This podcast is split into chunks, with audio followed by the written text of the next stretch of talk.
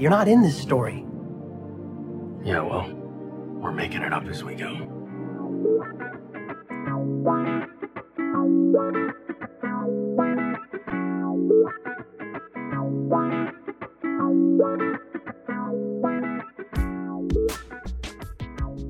Hello and welcome to Making It Up As We Go, a Destiel fan fiction anthology podcast. I'm your host and reader, Nerdy Nerdenstein. The story is ours now. You can't have it back. Please be warned that the stories featured can and will contain explicit sexual content and is not intended for young audiences.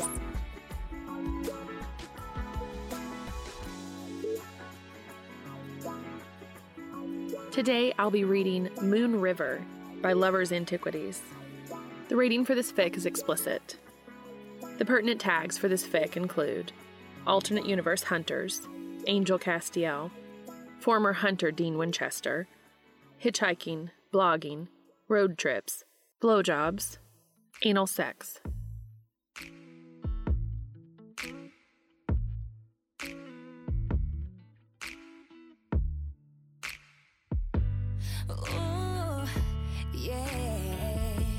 I can't explain what's going on. Something happened when you came along. It's driving me crazy, crazy.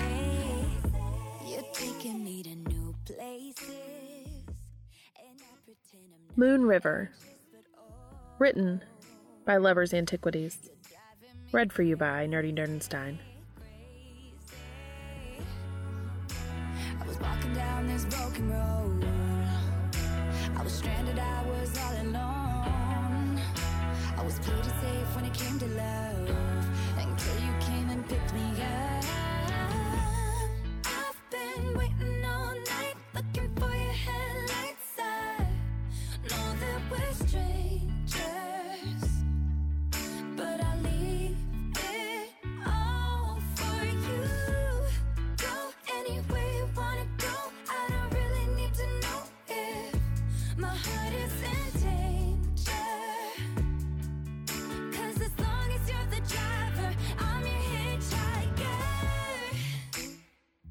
He hears the car before he ever sees it. Sitting in the shadow of a lone saguaro, Castiel looks up in the direction of the noise, louder than the rest of the cars passing him by. The steady rumble reverberates through the ground, rattling the individual grains of dirt, the rocks beneath his shoes. At first, he sees nothing, only the occasional minivan or truck making their way down the lonely expanse of Interstate 8. Overhead, the sun beats down and bakes the desert, and a haze steadily pours off the asphalt. Sweat beads at his nape. He might as well try again, since the last fifteen attempts haven't worked. Standing, Castiel grabs his briefcase and adjusts his hat, and makes his way to the shoulder. Wind whips through his coattails as car after car passes, none of them bothering to stop. He imitates the few movies he's seen and lifts a thumb, pointing in the direction of Tucson. Or where he hopes is Tucson. Anywhere would be more preferable than sitting on the side of the road. The roar of the engine grows louder. Why Castiel can hear this one specific car he doesn't know, but refuses to question it. A faint glimmer makes its way into his vision, shimmering black in the sunlight. Originally in the far lane, it flips on a blinker and makes its way in Castiel's direction. His heart races. I can finally leave. Stepping away from the shoulder, he watches the behemoth of a vehicle pull to a stop on the side of the road, sending dust into the air and pebbles scattering. Compared to every other car he's seen today, this one's a monster. Liquid black in color and scalding just to stand next to. Definitely older, judging by the steel paneling and the wear on the tires. Heat pours off of the hood, and the engine ticks, crackling in a way that makes him antsy. A hand cranks the window down, and a bright face looks at him from within. Castiel loses himself in the green of the occupant's eyes, juxtaposed against the utter brown and tan of the desert. You headed somewhere? He asks, voice as rough as the road, and Castiel can't help but nod. Then hop in. He pulls the lock up. Popping the door open, Castiel slides into the passenger seat and nearly groans at the rush of cool air that meets him. Not frigid, but comfortable. Infinitely better than sitting out in the heat. Reaching over the bench, he places his briefcase in the back seat and straightens up, only to find eyes once again on him. Or, more likely, they never left. For a brief second, or a lifetime really, Castiel looks back at him, raking his eyes over freckled, sun warm skin. Ink covers every inch of the stranger's arms, some ornate, others looking like he drew them on himself with a ballpoint pen and a needle. His shirt hangs off his frame, a size too large but well worn and verging on threadbare. Holes mar the knees of his jeans, and his boots are scuffed, repaired one too many times at the sole. A heavy flush heats his cheeks, and sweat tickles the edges of his hair from driving in the sun for too long. He's beautiful, even more so under his skin, where a bright gold pulses through his veins. Of all the humans Castiel has ever met, this one is special. He can tell. Name's Dean, Dean says, offering a hand. Castiel takes it, feeling the calluses on his fingers and the warmth of his palm. You some kind of detective? What? Castiel asks, looking down at himself. Just a tan coat and a suit, and the hat to match. Said hat Castiel takes off and holds in his lap, acutely aware of how matted his hair must be from the weather. His senses can only dull so much, and the cactus had offered little in the way of protection. A spine still pokes at his side through the back of his jacket, stuck there until he can undress. I've heard this is fashionable. Yeah, in the 40s, Dean laughs. Dean laughs. Such a rich laugh, both youthful and tired simultaneously. He can't be more than 28, maybe 30 at the oldest.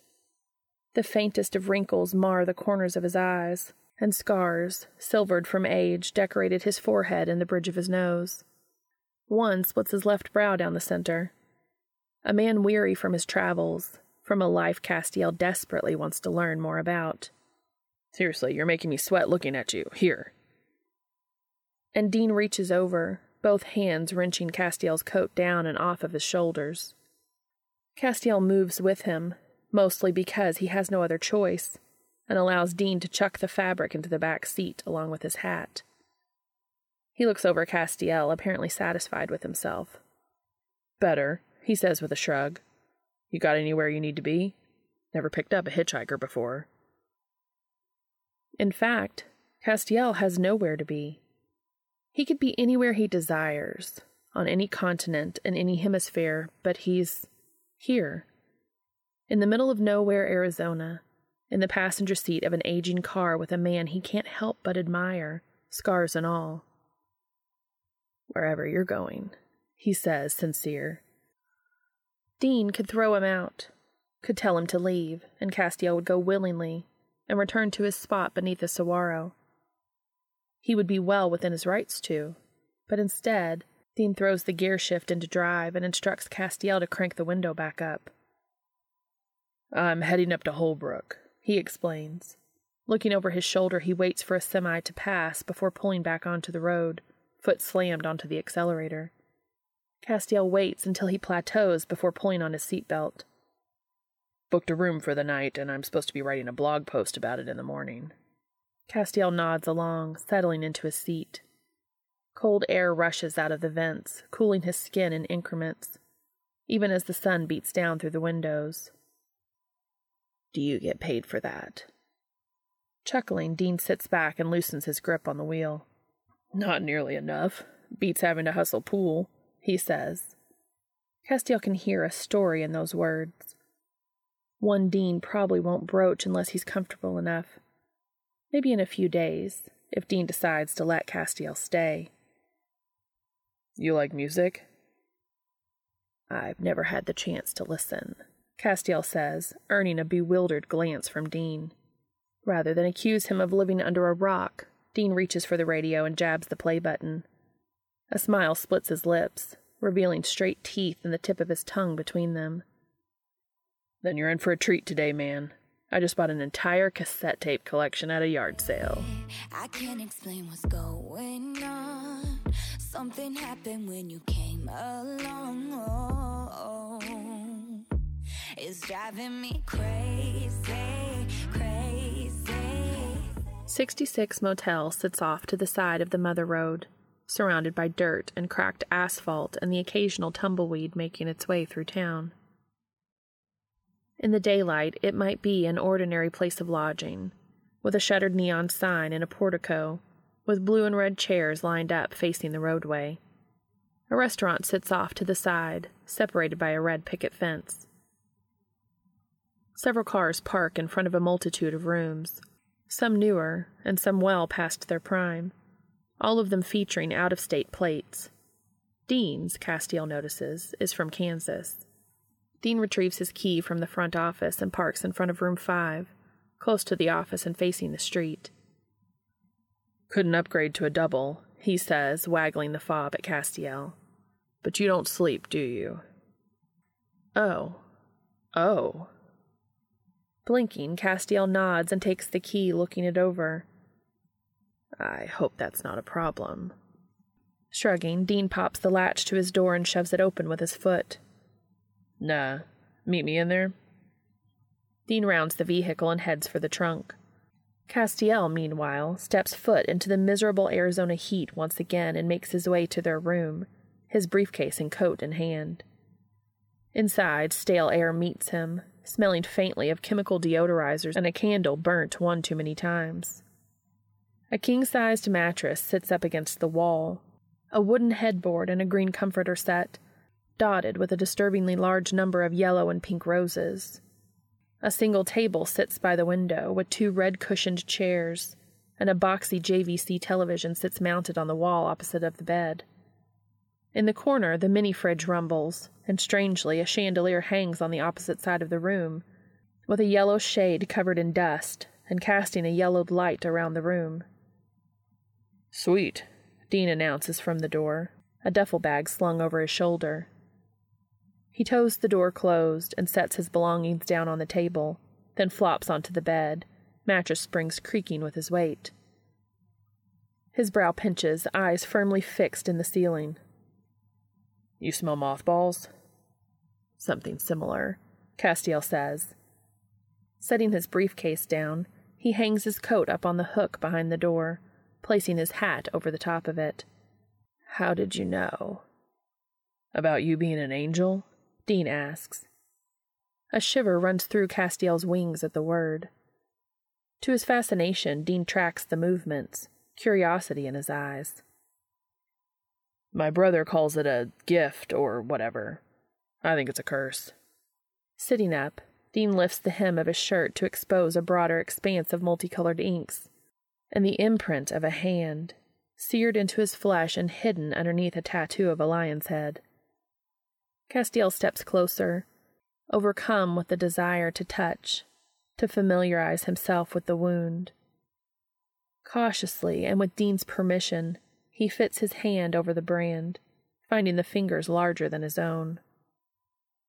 You were raised? Shaking his head, Dean tugs his shirt back down, defensive almost. Castiel stands close, but doesn't make a move to sit or to do much other than stare. I never died, but there was this. He stops, backtracks. I got electrocuted a couple years ago. Stopped my heart, and the doctor said I was going to die in a month. So my brother brought me to this faith healer, only it was some guy who had an angel tied to him to do his dirty work. So the angel healed you, Castiel suggests.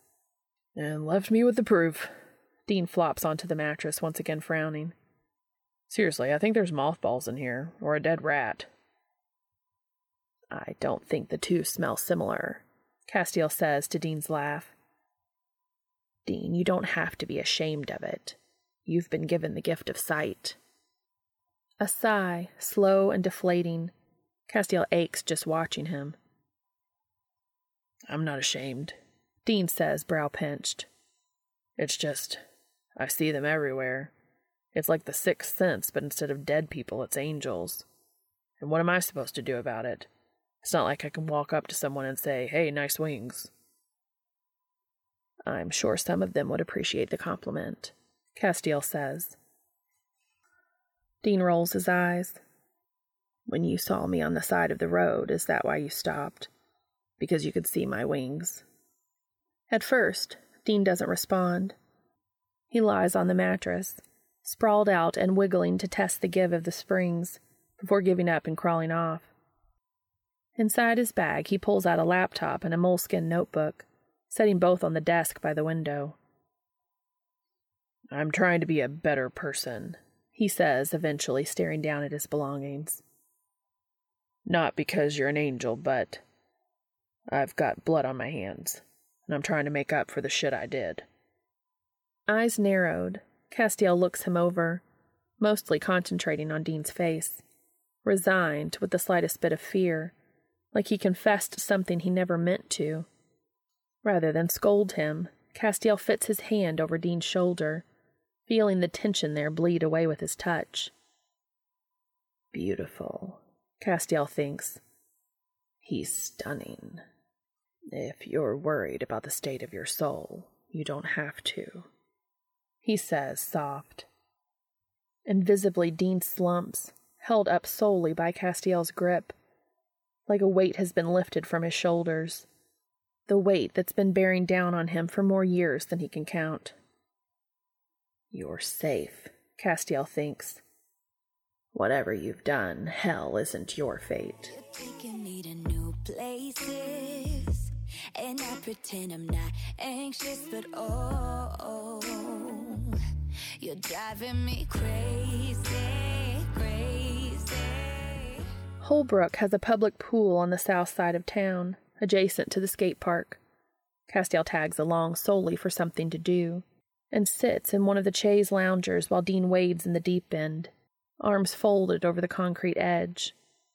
In the sunlight, his skin gleams gold, or at least the little bit of it he can see outside of the tattoos. Several dozen of them, all done by different artists in a wide array of styles. Most prominent, at least to Castiel, are the wings wrapped around his neck, originating from his collarbones and spreading to his nape. Those Castiel pays the most attention to, out of all the others decorating his back and arms, and the few on his chest. Eyes half lidded, Dean watches Castiel, occasionally ducking under the water to wet his shoulders. Around them, a few teenagers shout at each other from various ends of the pool, and their parents sit in whatever shade they can find, either reading or checking their cell phones. Not loud, but not necessarily quiet either. Never did ask your name, he says, brushing the water out of his hair. Castiel, Castiel says. Dean nods and swims backwards, once again submerging his head. He surfaces, sputtering, and pulls himself up along the edge, and Castiel takes a moment to marvel at the strength in his arms and his torso, the way his muscles ripple with strain. He shouldn't look. He shouldn't admire Dean so deeply. But just watching him, Castiel pointedly keeps his eyes above Dean's swim trunks, mostly to preserve his own sanity. Any lower, and Dean might suspect. Grabbing a towel from the lounger next to Castiel, Dean towels his hair dry and sits facing him. You could get in, Dean suggests, but Castiel shakes his head. Not exactly used to being around people, huh? It's been a very long while. Folding his hands in his lap, Castiel looks in the direction of the sun, the stars sinking close to the horizon. In another hour, the desert will be bathed in darkness, and Dean will be asleep. After that, Castiel doesn't know exactly what to do. Several centuries at least. Humming, Dean dries his legs, propping up each foot on Castiel's lounger. He has nice ankles. A threaded anklet hangs around one, decorated with silver charms, tarnished and in need of a good polish. Any reason you're hitching rides? Or are you just here for the fun of it? Castiel turns his attention back to his hands, folded in his lap. He could lie and say that heaven is at war and he's just escaping the chaos, or he's searching for a demon that's been terrorizing the masses. What he comes up with is the truth. I guess you could say that I'm bored. Dean looks up from toweling his thighs. You're bored? he asks, intrigued. You, an angel, just decided to hitchhike in the middle of the desert because you're bored? It's probably better than sitting idle, Castiel says, fighting to hide a smile. One Dean so easily returns. Heaven isn't exactly teeming with activity, especially for angels. With no wars to wage and no orders to fulfill, we're essentially sitting there, waiting. And I would rather spend my downtime doing something meaningful. Before you picked me up, I spent the week in Los Angeles, living amongst those without shelter. The next, I visited hospitals and tended to the children in the oncology ward while their parents slept. Nodding, Dean sets his towel over his lap. So you've been helping people? It's rewarding seeing people smile, he says, and he means it. He may not heal all of their wounds, but he gives their bodies a chance to fight, to reset the clock. To the men he stood guard over in the dark alleys, he looked after them through their crises and prayed for them, giving them guidance. Miracles are forbidden, but he can help in small ways and never expects anything in return. Sitting up straighter, Dean rolls his shoulders, then his neck. Castiel watches him out of the corner of his eye, willing his heart calm. You seem like a good dude, he says, wincing when something pops. All the other angels I met are. We're not the most pleasant of creatures, I know. Castiel finishes for him. But there are some of us who care enough to try. The slightest hint of a smile brightens Dean's face. Ain't that a miracle? Yes, Castiel thinks. Why were you heading here? he asks, draping his legs over the edge of the lounger. Sweat clings to his back, soaking through his dress shirt.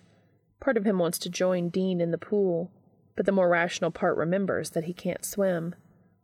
Or he can, but his wings might drag him down. You don't look like a local. Dean laughs, the corner of his eyes wrinkling. I have a blog.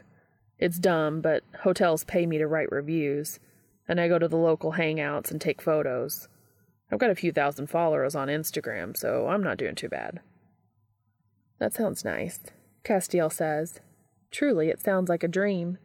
The freedom of the open road, of having no set destination, a life without expectations, without commitments. But the loneliness Dean must feel doesn't escape him. Castiel can see it in his eyes the longing for conversation, the desperate need for someone to listen. How long have you been driving? For longer than Castiel expects, Dean thinks, counting out numbers on his fingers. I'm 29, he says slow. His lips move, but no sound comes forth. Fifteen years I've been behind the wheel. Been on the road long before that. Castiel blinks, jaw slack. Why? Huffing, Dean pats the lounger. Take me to dinner first, and I'll tell you a story. Mm, don't even know where we're going. You make me live in the moment. Oh, keep driving us, baby, baby. Joe and Aggie's sits caddy cornered along Old Route 66, bright pink with interstate signs painted on the walls. In the front window, the neon open sign flashes, and the aging paint on the glass advertises both Mexican and American food. It's lively for an afternoon, Castiel thinks. A few locals sit in brown leather booths, chatting amongst themselves, while under a window the jukebox plays a song Castiel doesn't recognize, but that Dean hums along with.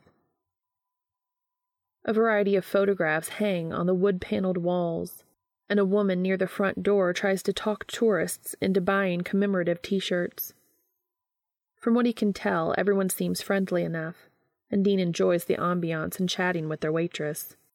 He doesn't begin to speak until after she's brought their order, two beef enchilada plates, only because not eating would make Castiel look suspicious, and Dean apparently hasn't eaten in days, or so he says. Castiel doesn't need food, but that doesn't mean he can't try. Used to hunt, Dean says as he drags a knife through his tortilla. not Bambi, the big stuff. You know, stories kids tell each other at slumber parties. But that's all it is to them stories. But not to you, Castiel says, and Dean nods. How long were you a hunter? That answer comes easier to Dean. Since I was eight, maybe nine. He shrugs, pops a forkful of chiles and beef into his mouth. Not like I wanted to, it's just. Mom died when I was a kid, and Dad tried. He did what he thought was best, rather than dropping us off someplace where somebody could take care of us. So instead, he drops us off in motels and leaves. And all of a sudden, I'm my baby brother's father, mother, everything. And he had the nerve to start taking me out on hunts and just left Sammy alone.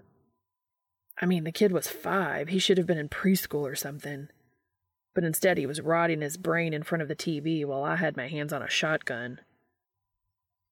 He sniffles, stabbing at the plate a little too roughly. But, yeah, I kind of gave it up a few years ago.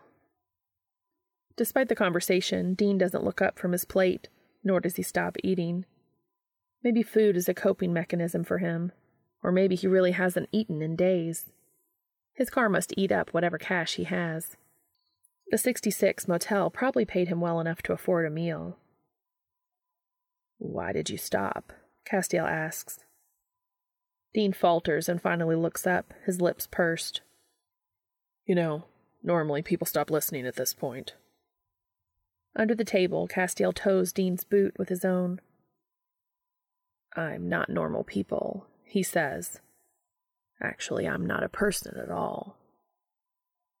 Dean sets his fork down. Castiel can see him trying to parse through his thoughts. I got too attached. Leaning back, Dean bites his knuckle.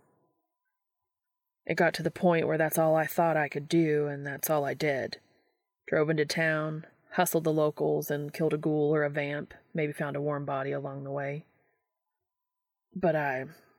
He turns his head. The last case I did, I got caught up in a nest. They took me and a couple of other kids, and they were just picking us off. I couldn't do a damn thing. And by the time I escaped, I. I was the last one left. A shuddering laugh. And I ran like a damn coward. A couple weeks later, word got around that another couple hunters took the pack out, but by that time, I was gone. He hangs his head, picking up his fork. Some shit you can't forget. Dean. Reaching across the table, Castiel covers Dean's wrist. Dean freezes but doesn't push him away. What you went through was a traumatic event. No one can blame you for what you did or didn't do. I can, he says, his mouth full. Thankfully, he swallows before he begins to speak. Look, I'm. I'm trying to unlearn all the shit my old man put me through. My brother hooked me up with a friend who does phone therapy, and it's. It's better than nothing. But it's years worth of shit, Castiel. Shit I haven't thought about in years. About my obsessive need to please people. How I never got praised as a kid. His shoulders shake, not in anguish, but laughter. And here I am, telling an angel all my secrets. Castiel sits back, folding his hands in his lap. Dean barely knows him, but he trusts Castiel enough to carry some of the weight. Never in his incredibly long life has anyone placed that much faith in him, not even the other angels. And now a human is bearing his soul to him, and all Castiel wants to do is protect him, to draw Dean into the shadow of his wings. I'm here to listen, he says, and watches Dean look away, his lip between his teeth. Not good dinner conversation, but if Dean didn't want to talk, he wouldn't. Anyone ever tell you you're too nice? Dean asks. He masks his despair with a smile, just the slightest bit broken. I've actually been told that I'm the opposite, Castiel replies to Dean's apparent interest. But that was a long, long time ago. Humming, Dean finishes off the rest of his plate and goes for Castiel's. Even if he doesn't finish it, they can take it back to the room for later. What'd you get up to in heaven then? I told you my tragic backstory. What about yours? What a story that is. At one point, I was of the Order of Seraphim. Dean looks up, still chewing. What, like you got six wings or something? 'Cause all I see is four. Castiel shrugs, his feathers rustle, preening under Dean's gaze. Heaven is a bureaucracy. Angels can rise through the ranks and be demoted just as quickly. I led a squadron against Lucifer during the first war waged against the angels, but I took heavy losses and ended up captured. An unforgivable act, and I was relieved of my duties, but I was allowed to keep the wings I was created with. At the time, I had rather they kill me, but I've come to learn from my mistakes. He leans his elbows atop the table, propping up his chin. I'd rather live as an angel and answer prayers than wash the blood from my hands every night. I get that. And somehow Castiel suspects that he really does. Dean downs half of his soda before coming up for air, liquid clinging to his upper lip. Trust me, I've never been freer than I am now. I mean, I know there's still monsters out there, but I spent my entire life, man. Time I could have been in school hanging out with friends, and instead I was up to my elbows in gore. He shakes his head. Feel like I wasted my life. You didn't. Dean really didn't, and neither did Castiel. What matters now is what you do with the time you have. Feel like I got a lot more time than I had. This time, Dean's laugh is genuine, reaching his eyes. That battle, did you win? Closing his eyes, Castiel nods. But at what cost? Sometimes I don't know if the sacrifice was worth it in the end. I was walking down this broken road. I was stranded, I was all alone. Always played it safe when it came to life. Until you came and picked me up. The last time Castiel visited Earth, humans had just mastered the art of indoor toilets. Showering was still long out of the question, but standing under the spray now, he truly knows what everyone back then was missing. Tilting his head up, he delights in the warmth of the water hitting his face and running down his chest. Sweat is unpleasant, in his opinion, but if this is the reward for it after the fact, he spends probably longer than necessary just standing there, letting the water beat into his shoulders and between where his wings would reside if he let them free. Dean can see them, yes, but only a visage of them. If he wanted, he could drag all four of them out and let him touch them, and Dean would probably be more than willing. But that's for another day. Another day when he isn't standing naked in the bathroom and Dean is on the other side of the door. Reluctantly, Castiel shuts off the water and drags his body from the shower. He could dry himself with a thought.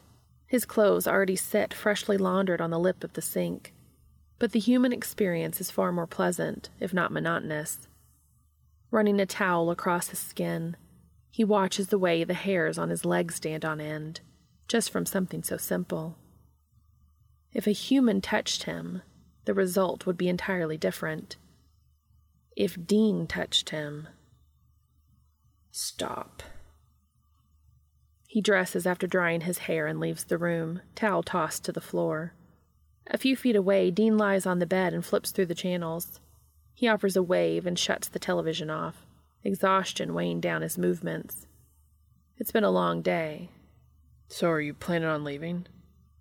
Dean asks, with the slightest bit of desperation in his voice. I know angels don't sleep.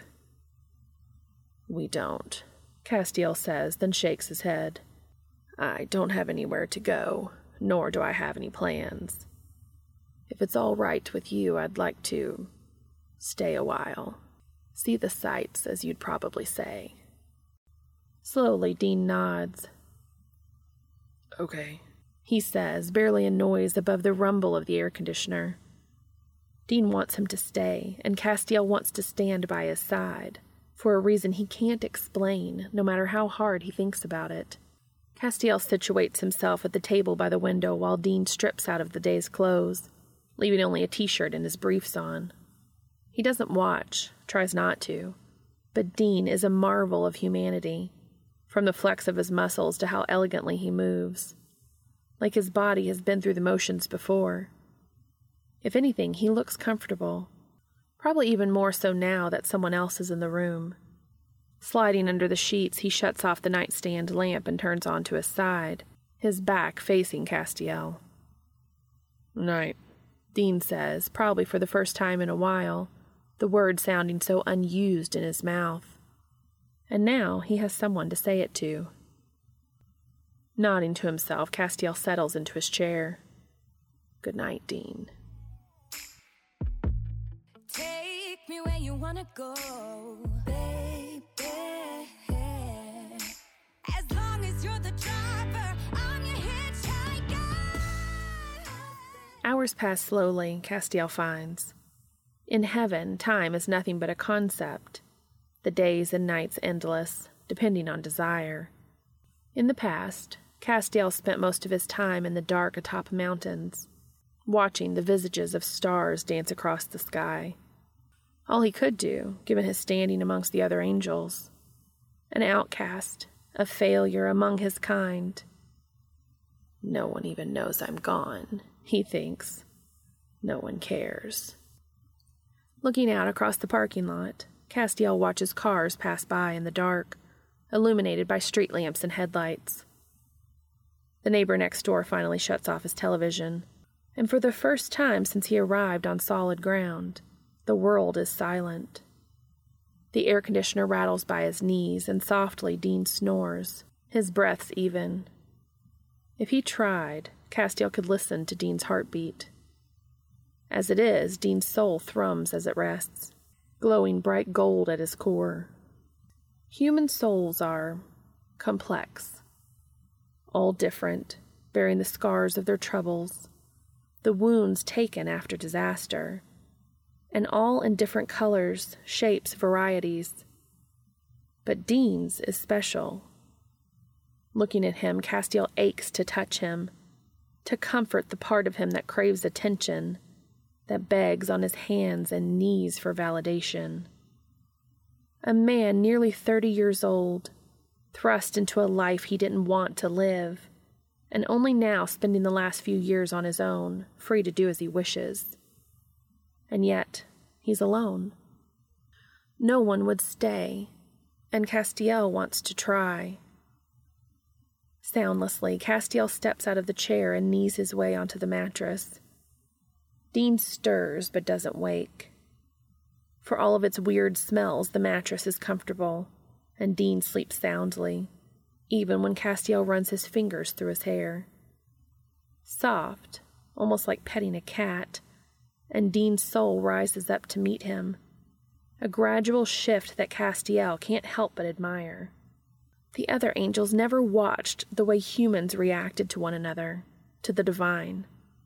Castiel marvels at this one particular soul and how it interacts with his grace, how it practically claws at him to come closer. And Castiel does. Lifting the sheets, Castiel crawls under and wraps an arm around Dean's waist. That, out of everything, wakes him. But Dean doesn't fight him off. If anything, he softens, the pressure in his chest releasing. Didn't peg you for a cuddler. Smiling, Castiel rests his forehead against Dean's nape. I was watching your soul, he says, listening to Dean hum. You're beautiful, Dean. People should tell you that more often. Dean sputters, still half asleep. Trying to get my pants Cass. No, Castiel mumbles. I feel that I'm drawn to you in the same way that you didn't want me to leave earlier. We're both lonely. Slowly, Dean lets out a breath, his chest deflating. Their toes brush, Dean's cold against his own. Why are you so nice to me? Barely even know me, and Because I care. Castiel kisses Dean's nape, feeling him shiver. Against my programming, I care. for the world, for humanity, for you. I may have only known you for a few hours, but you make it impossible for me to not look at you, to not want to touch you. I look at you and I want to know you, and I think deep down that you want someone to see you like I do. Dean rolls over, and before Castiel can even keep track, Dean throws the covers off and pins him to the mattress by the shoulder. He's strong, stronger than Castiel anticipated. Even if he wanted to, Castiel couldn't look away. Can't tell if you're honest or if you really want to fuck me. He rumbles, throwing a leg over Castiel's waist. Out of reflex, Castiel grabs hold of his arms and lets out a breath. Leaning over, Dean whispers into his ear. Kinda want you to. Oh no. Not like Castiel hasn't thought about it. Seeing Dean next to nude and glistening in the pool sparked a few fantasies he planned on forgetting. But having Dean so close to him, so warm in his lap, might as well be a dream. Glancing down, he skates his hands up and under Dean's shirt, and Dean swallows, his breath hitching. You shouldn't ask this of me, Castiel says, catching the heat in Dean's eyes. You don't know me. You said it yourself. Doesn't mean I don't wanna. Dean kisses him, a gentle press of lips against his own. Angels don't kiss other angels, nor do they copulate in the same manner. Dean is his first and treats him like it, his movements slow, imploring. Cupping the back of Dean's head, Castiel follows his motions, learning just what Dean likes, what makes him sigh. When he bites Dean's lip, Dean moans and shudders, and he writhes when Castiel runs a hand up his spine, feeling every inch of warm skin he can. Dean responds beautifully, enjoying himself in the moment, and Castiel can't get enough. But too soon, Dean draws away, only to kiss a trail down Castiel's chest. Deftly, he unties the loose knot of his tie and slides it off, and then undoes the buttons of his dress shirt with his teeth, letting the fabric spill open. Castiel watches him, tongue thick. Dean, he starts, but Dean shushes him, kissing his belt buckle. Just watch me. Dean says and winks. Winks, like this isn't the height of pleasure already. Unhooking the prong, he slides the leather free and Castiel lifts his hips to help. After that, he peppers kisses to the front of Castiel's slacks, capturing the swell of him through heated fabric. Dean knows what he's doing, or Castiel suspects he does, because he slides Castiel's pants open with ease, tugging them down and off his legs along with his boxers. Lying there exposed, Castiel looks down to watch Dean between his legs, layering kiss after kiss to his hips, to the thatch of hair at the base of his cock. Slow, methodical, warming Castiel up. Of all the people he could have met today, it had to be this man, this beautiful soul, who was willing to take a chance with him. Tell me if you don't like it, okay? Dean asks. Castiel nods. Only ever met one guy who didn't like getting blown. I think there's only a few things you could do to me that I wouldn't like, and this isn't one of them, Castiel says. Grinning, Dean dives in. Warm lips make their way up his length, already thick and proud in Dean's hand. And Dean teases the foreskin with his tongue, winding its way underneath. Castiel throws his head back, almost missing the moment Dean kisses his slit, chasing the pre-cum that bubbles over. Reaching down, Castiel grabs a handful of Dean's hair, holding him, keeping him steady. I want you to fuck me after. Dean says, low, heated. It's gonna feel so good, Cass. You're gonna feel so good. Dean, Castiel pants, just as Dean pushes his foreskin back and swallows him down. Not all the way, nowhere near choking himself, but he takes Castiel's length with ease, lips stretched wide around the girth of it. Humming, Dean licks up the shaft and pulls off, only to gather up his spit and let it drip from his mouth, down the sides of Castiel's cock. In a way, it makes him slicker, makes Dean's steady bobs just that bit easier. That and the warm suction he provides, along with the light press of his tongue, all of it brings Castiel close, and he holds off purely by a manipulation of his grace. He could lie there all day and watch Dean like this, eyes hooded and tattooed chest flushed. Every part of him is soft, despite Dean's body being hard, lean muscle. He treats Castiel with kindness, like touching him might shatter him right before Dean's eyes. Stroking through Dean's hair, Dean's eyes roll back, and a moan works its way from his throat, reverberating through Castiel's length. Dean, Castiel sighs, closing his eyes. Sightless, it feels even better. His senses narrowed down to Dean's mouth and the hand beginning to roam his skin, namely his chest. Fingers toy with the nipple. Castiel bites his lip, tightening his grip. Dean. I know, I know. Dean shushes. All at once, Castiel feels Dean's weight disappear from the bed. Then lips touch his own, and Castiel fumbles to find Dean once again, clinging to Dean's shoulders, his biceps. It's gonna be so good, Dean whispers in his ear. A click, followed by a sigh and a shudder. It's gonna be so good. You're gonna love it. Dean. Opening his eyes, Castiel trips his way into a moan at the sight of Dean straddling his hips, a hand behind himself, his biceps strained. At some point, he stripped out of his clothes, leaving him naked in all of his glory. A slick wetness spills from the bottle in Dean's hand, and Castiel gathers some up onto his fingertips, touching them to the hard rise of Dean's cock.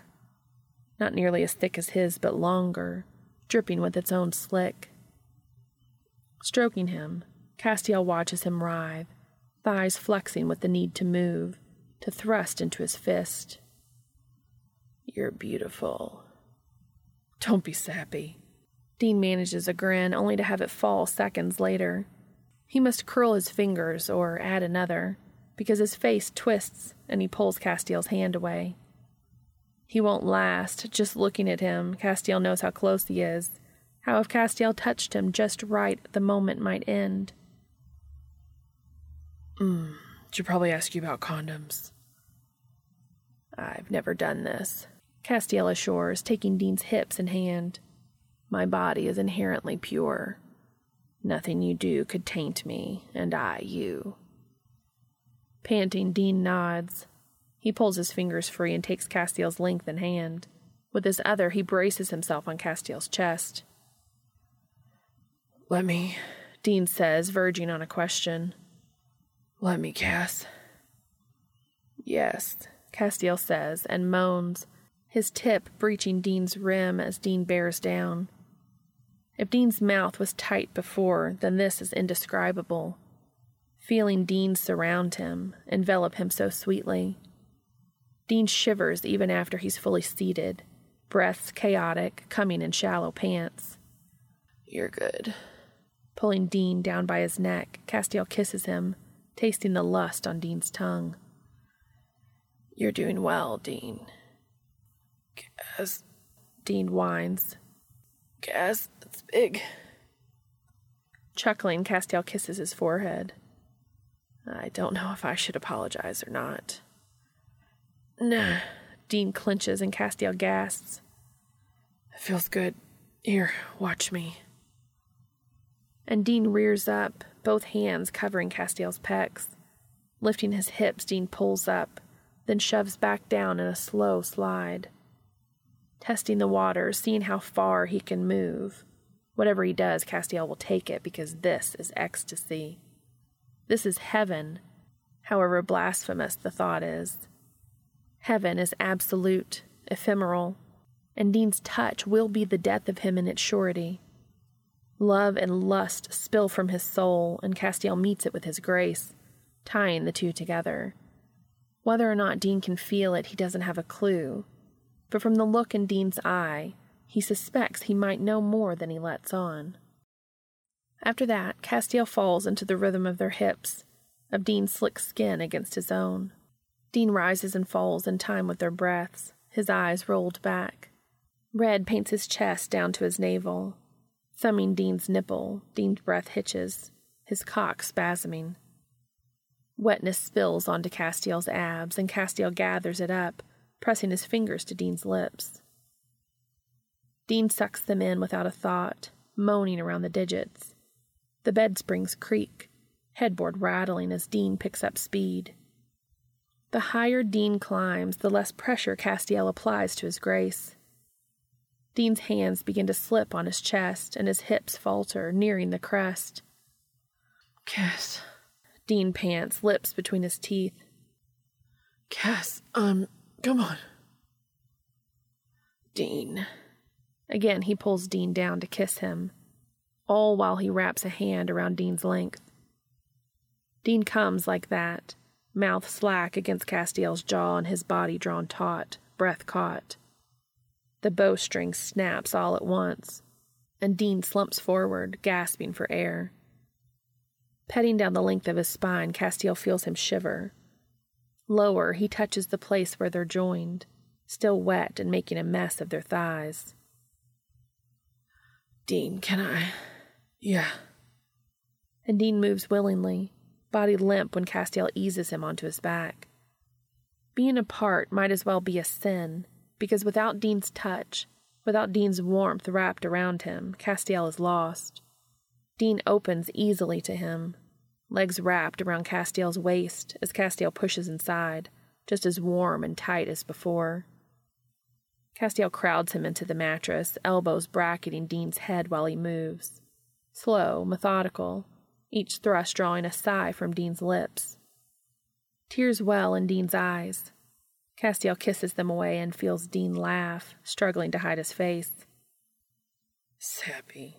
Dean mumbles, and Castiel doesn't disagree. No one's ever touched me like this, Hangs in the air. loved me like this. And Castiel intends to love him as he should be loved, like no one ever has before. He could do this for hours, for days even, but he feels Dean's muscles begin to clench. Finally, he eases his grace away from the surface and gives in, letting Dean's warmth wash over him.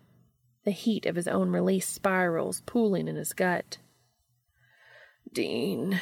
He moans into Dean's ear and hastens his pace. Dean wraps his arms around him, one hand digging into his back, the other in his hair. Thighs strain, breaths quicken, and Castiel fists the pillows, sucking in whatever air he can find. His wings expand in the ether, drawing a groan from deep in Dean's chest. A wave rushes across Castiel's senses, seizing his limbs and robbing him of his grip on reality. At his peak, sparks fly from the street lamp outside, and the air conditioner sputters for a brief second. All the while, Castiel shudders and feels the tension snap, feels his lungs unclench as he spills, hips fighting to drive in deeper, to take Dean, all of him.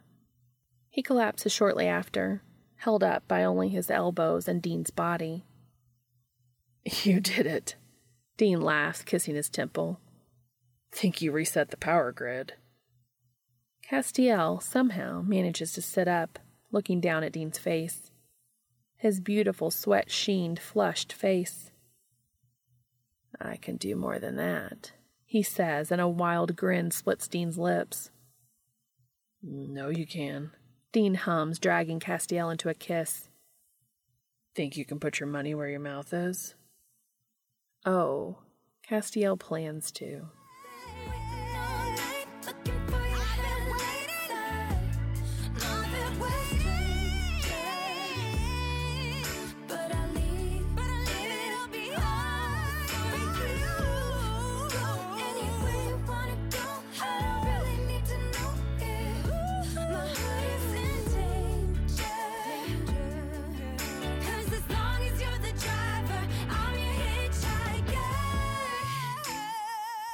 In the morning, around nine to be exact, Castiel finally wakes from his stasis to find Dean wrapped in his arms, blinking sluggishly. He might have just woken, or he's been like this for a while, just watching Castiel sleep. From their tangled limbs, Castiel fishes his hand free and strokes across Dean's cheek, watching him close his eyes. You're still here, Dean says, disbelieving. I didn't dream that. No, Castiel says, soft. I'm still here. Humming, Dean settles further into the mattress. Don't think I can write this into the review, he says, breaking into a grin. Pretty sure no one's going to want to read about how a 50 year old mattress can survive three hours of sex. I think that would be glowing praise, actually, Castiel says, and Dean laughs and hides his face. You don't think so? Oh, I do. Not that kind of blog, though. Castiel kisses his forehead. Dean tastes of stale sweat and sunlight, and his soul rises up to meet Castiel's lips. Do you have any plans for today? Nah. Dean pulls out of Castiel's hold and sits up, stretching his arms above his head. Got another night here. Sure, we can find some tourist trap to gawk at while we're out. You up for it? Does that mean I can stay? Castiel asks, his heart skipping. Objectively, he knows he can, but hearing it and assuming it are two separate things. Dean leans down to kiss him, a soft press of lips that Castiel never wants to forget for as long as he lives. Yeah, he says. You're good company, Cass. Kinda can't see doing this without you. Relief rushes through him. Castiel gives in and drags Dean back down into his arms, into the mess they made of the bedding. And Dean clings to him just as tightly, tucking his head under Castiel's chin. I've never wanted to know someone as much as I want to know you, Castiel says. I want to know about your family, your car, your hobbies. I want to see this country and why you love it so much. I want to spend every night in your arms. Okay, okay. Dean kisses him to shut him up. Castiel lets him just because he can. Promise you can ride shotgun as long as you want. Elated, Castiel drags Dean closer until all he feels is their skin touching and nothing else. Dean settles a hand between his shoulder blades, and out of sight his wings rejoice, draping over Dean's body. Still want to see him sometime, Dean says, his smile pressed into Castiel's throat. The real thing. I'll show you sometime, Castiel says, and means it. If Dean can perceive wings in their ethereal form, then he might be able to see them here, might be able to touch them, worship them. Thinking about it, Castiel can't wait. For the first time, Castiel can breathe in Dean's arms, can bask in Dean's love, and not feel ashamed. This is home, he thinks. Home is with Dean, and no one can take that from him. The end. Thank you so much for listening.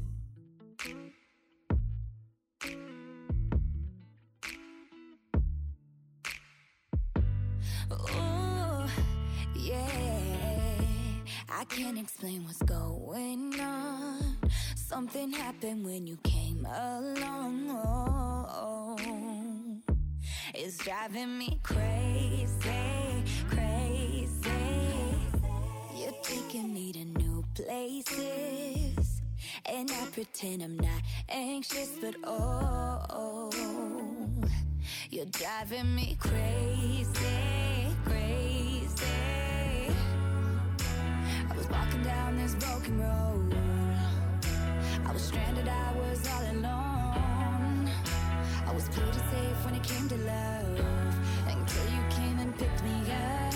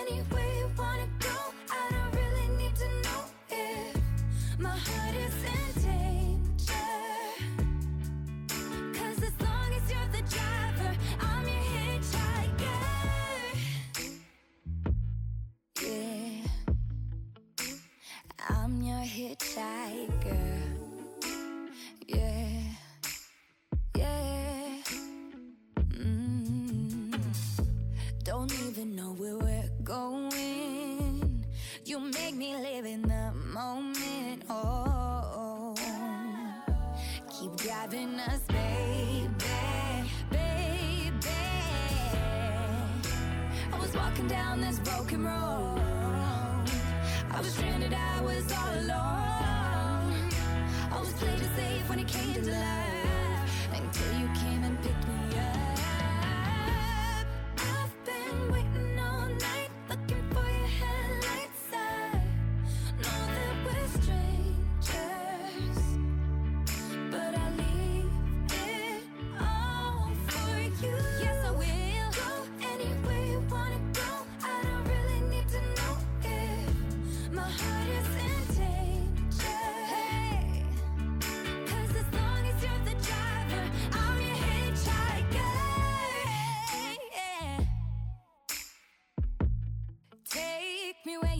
go,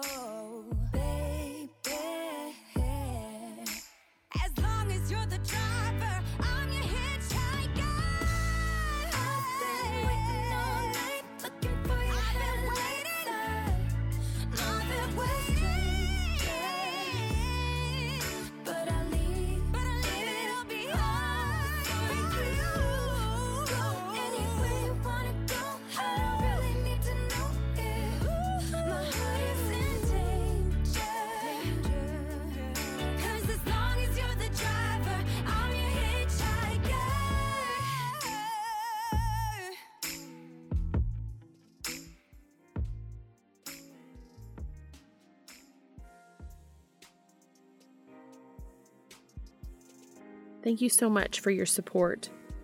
I can be contacted on Twitter, Tumblr, or at makingitupaswegopod at gmail.com.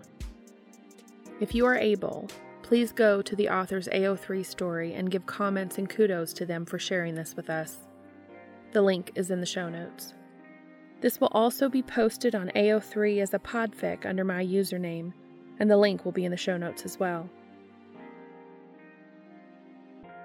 As always, thank you so much for listening.